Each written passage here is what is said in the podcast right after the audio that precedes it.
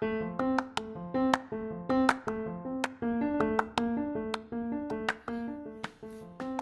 is EDC Rocks podcast, brought to you by Andrea Hedlund on neuroscience, psychology, and education.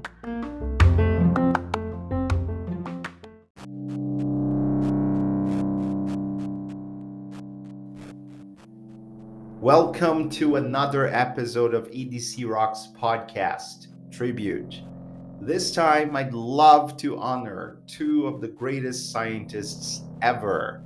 They were the main sources of inspiration for me when I wrote the Learning Cosmos conceptual framework. So, this is for you, Sir Stephen Hawking, and, of course, Carl Sagan. Learning Cosmos, a voyage into the learner's universe. Ever since I was a kid, the stars fascinated me. I looked up at the night sky and wondered. My interest in the mysteries of the cosmos kept growing, and by the time I had started high school, I wanted to know more about the universe. Years after, I came across Carl Sagan's TV series, Cosmos. You know, he used to say, The cosmos is within us. We are made of star stuff. Perhaps that's why it's so fascinating. After all, we are part of it and it surrounds us. Today, I'm a big fan of the remake of Cosmos hosted by Neil deGrasse Tyson, and I've just finished rereading Stephen Hawking's illustrated edition of A Brief History of Time. You might be wondering why I'm talking about astronomy in a magazine for language teaching and learning. I believe the mechanics of the cosmos is intimately connected with how we see learning. Think about it for a second. If we consider the multitude of principles, theories, and frameworks that address learning, we can compare it to the expanding universe. Different spheres, each one influencing the others.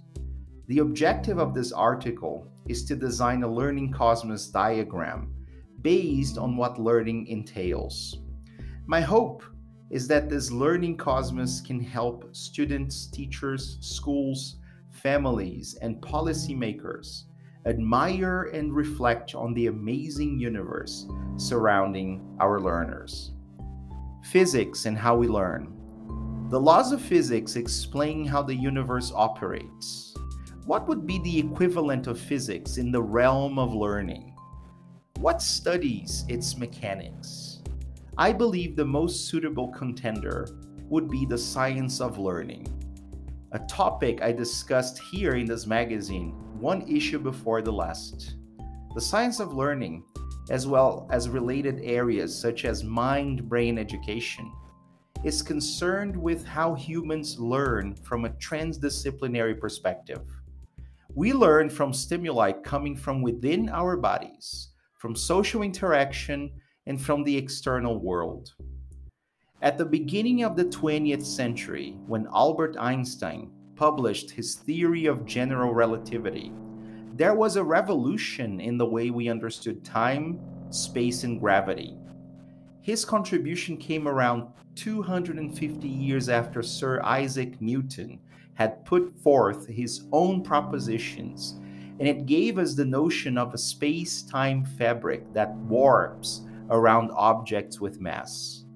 This could be compared to when cognitive psychology and neuroscience, still in its infancy, came to add to classic learning theories. Microcosm, the quantum mechanics of learning. Quantum mechanics originated in the early 1900s from the works of Max Planck, Albert Einstein, Erwin Schrödinger, Werner Heisenberg, and others to study how tiny things work. That is, at the atomic and subatomic levels.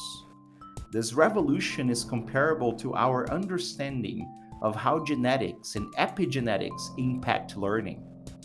Genetics has made such incredible advancements that we can now look at a sample of people's genetic code and estimate their chances of developing certain diseases, their potential personality traits, and even learning abilities. Robert Plomin, geneticist and psychologist, claims in his book Blueprint that genetics alone accounts for around 50% of individual psychological differences, and that academic performance is substantially influenced by it. Since the microcosm is outside our realm of influence as educators, unless we start editing genes in the future with technology that already exists, and it has its own rules let's zoom out and focus on a higher level the level of the individual, the planetary level. Think about our planet spinning around its axis and orbiting our sun, a pale and minuscule blue dot in the vastness of the solar system. Multiple intricate systems are at play at all times on Earth the gases that form our atmosphere and entire ecosystems create the biosphere. It harbors microscopic living things like bacteria and plankton, and large forms of life like giant sequoias, elephants, and blue whales, each one in a different habitat.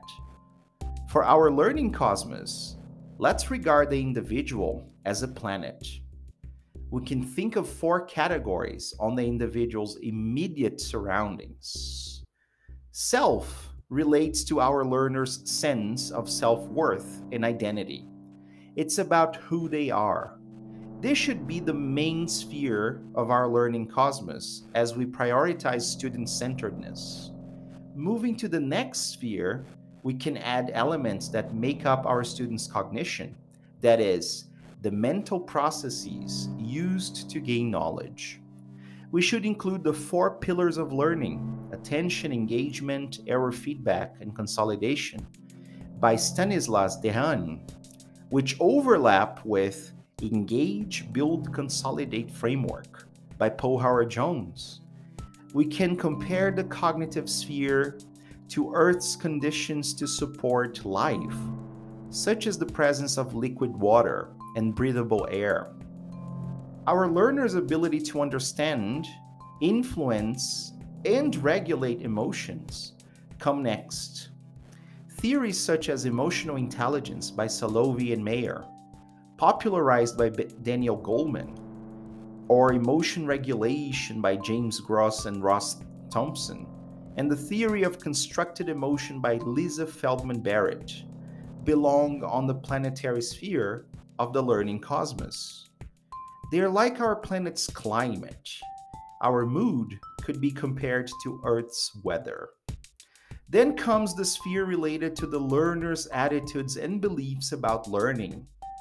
This sphere should contain at least three essential elements self efficacy, one's ability to set and achieve goals by Albert Bandura growth mindset, one's belief that they can improve their intelligence through commitment and effort by Carol Dweck, and metacognition, thinking about thinking or learning how to learn by John Flavell. We could think of attitudes and beliefs as the shared knowledge we have about how learning actually works. Failure to grasp some of the basic principles of learning or lack of tools to analyze certain paradigms could lead to practices that have no empirical evidence to back them, or widely held misconceptions such as the learning styles neuromyths. And it could be compared to astrology or the notion of a flat earth. The outer sphere of our planetary level should be motivation.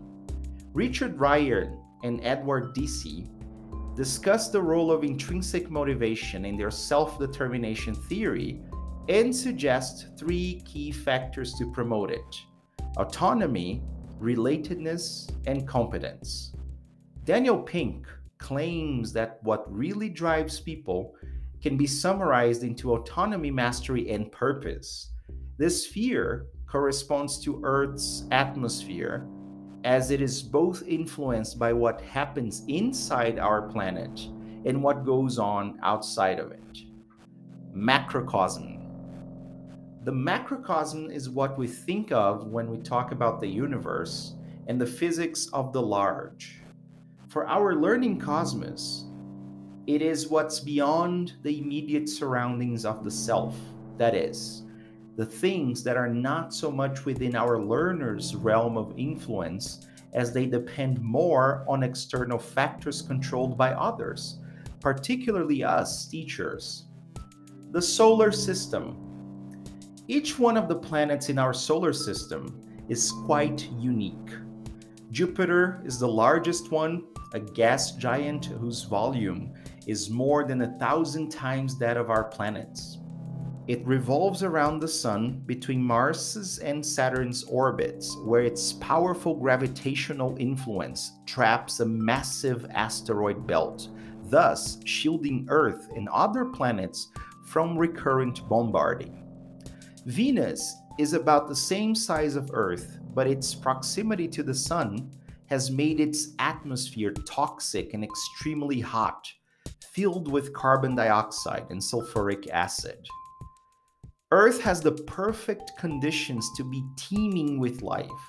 Its interaction with the Sun and other planets in the solar system, as well as its location, have made our planet special and allowed it to support life in all its beauty and forms. This is exactly how we should think of our learners' experience we need to provide them with the best possible conditions so that the design of our lessons allows them to flourish. Let's call this sphere learning design and include the following flexible learning. That means learning conditions that allow students to follow a more personalized track in terms of space, resources, and time. Active learning student centered approach that prioritizes differentiation, hands on activities, and projects. Desirable difficulties, elements that boost long term learning, according to Bjork, and they are variation, testing, retrieving, spacing, and interleaving. The interstellar level. The interstellar level is about other stars and planets in our galaxy. Our Milky Way contains anywhere between 100 and 400 billion stars and would take anyone trying to cross its diameter 100,000 years at the speed of light. If we could take a picture of it, it would look like a spiral rotating around a massive black hole, a giant vortex that sucks everything that gets too close, including light. The interaction of all these elements form our context and resources, just like what we see when we think of our schools, their infrastructure and mindset or policy. As a matter of fact, one of the inspirations for this learning cosmos was Urie Bronfenbrenner's ecological systems theory. Similarly to what I'm proposing here, Bronfenbrenner illustrates the different contexts that impact an individual's development in society as concentric circles. Each circle represents a different environmental system, moving from the immediate surroundings of the individual, like school, home, neighborhood, to the ethos of society and what it values. Therefore, the last sphere in our learning cosmos is the environmental level. Conclusion Unlike Einstein's search for a unified theory of physics, this is certainly not a theory of everything. I left out important developments, such as flow theory by Mihaly Csikszentmihalyi, and jargon on how we learn, such as long term potentiation. My goal was to condense as much as possible into a logical illustration that can be used by educators and teachers when reflecting on the complexity of learning. Think of the Learning Cosmos as a useful guide that could work as a reflective tool for you to assess why learning might not be taking place. Its purpose is to allow you to ask whether the problem is on, let's say, the emotional sphere or the cognitive one, or likely both. It may encourage you to consider all these authors and theories the next time you want to work on your professional development or when you plan and deliver your next lesson. We must remember that each term inside our learning cosmos is a small universe on its own. And depending on the level of analysis, we can be more generalist or more thorough. We could look at things more closely, like self efficacy can be broken into enacted mastery, vicarious experience, verbal persuasion, and emotional state, for instance. Or we can zoom out and look at the motivational sphere as only intrinsic motivation. We could even add extrinsic motivation to that level. I suppose it will all depend on the level of detail we want for our intended purpose at hand. Here's my final message and invitation to you all. The learning cosmos is open to your reflections and ideas of what should be included, what might overlap, and what should be removed or changed.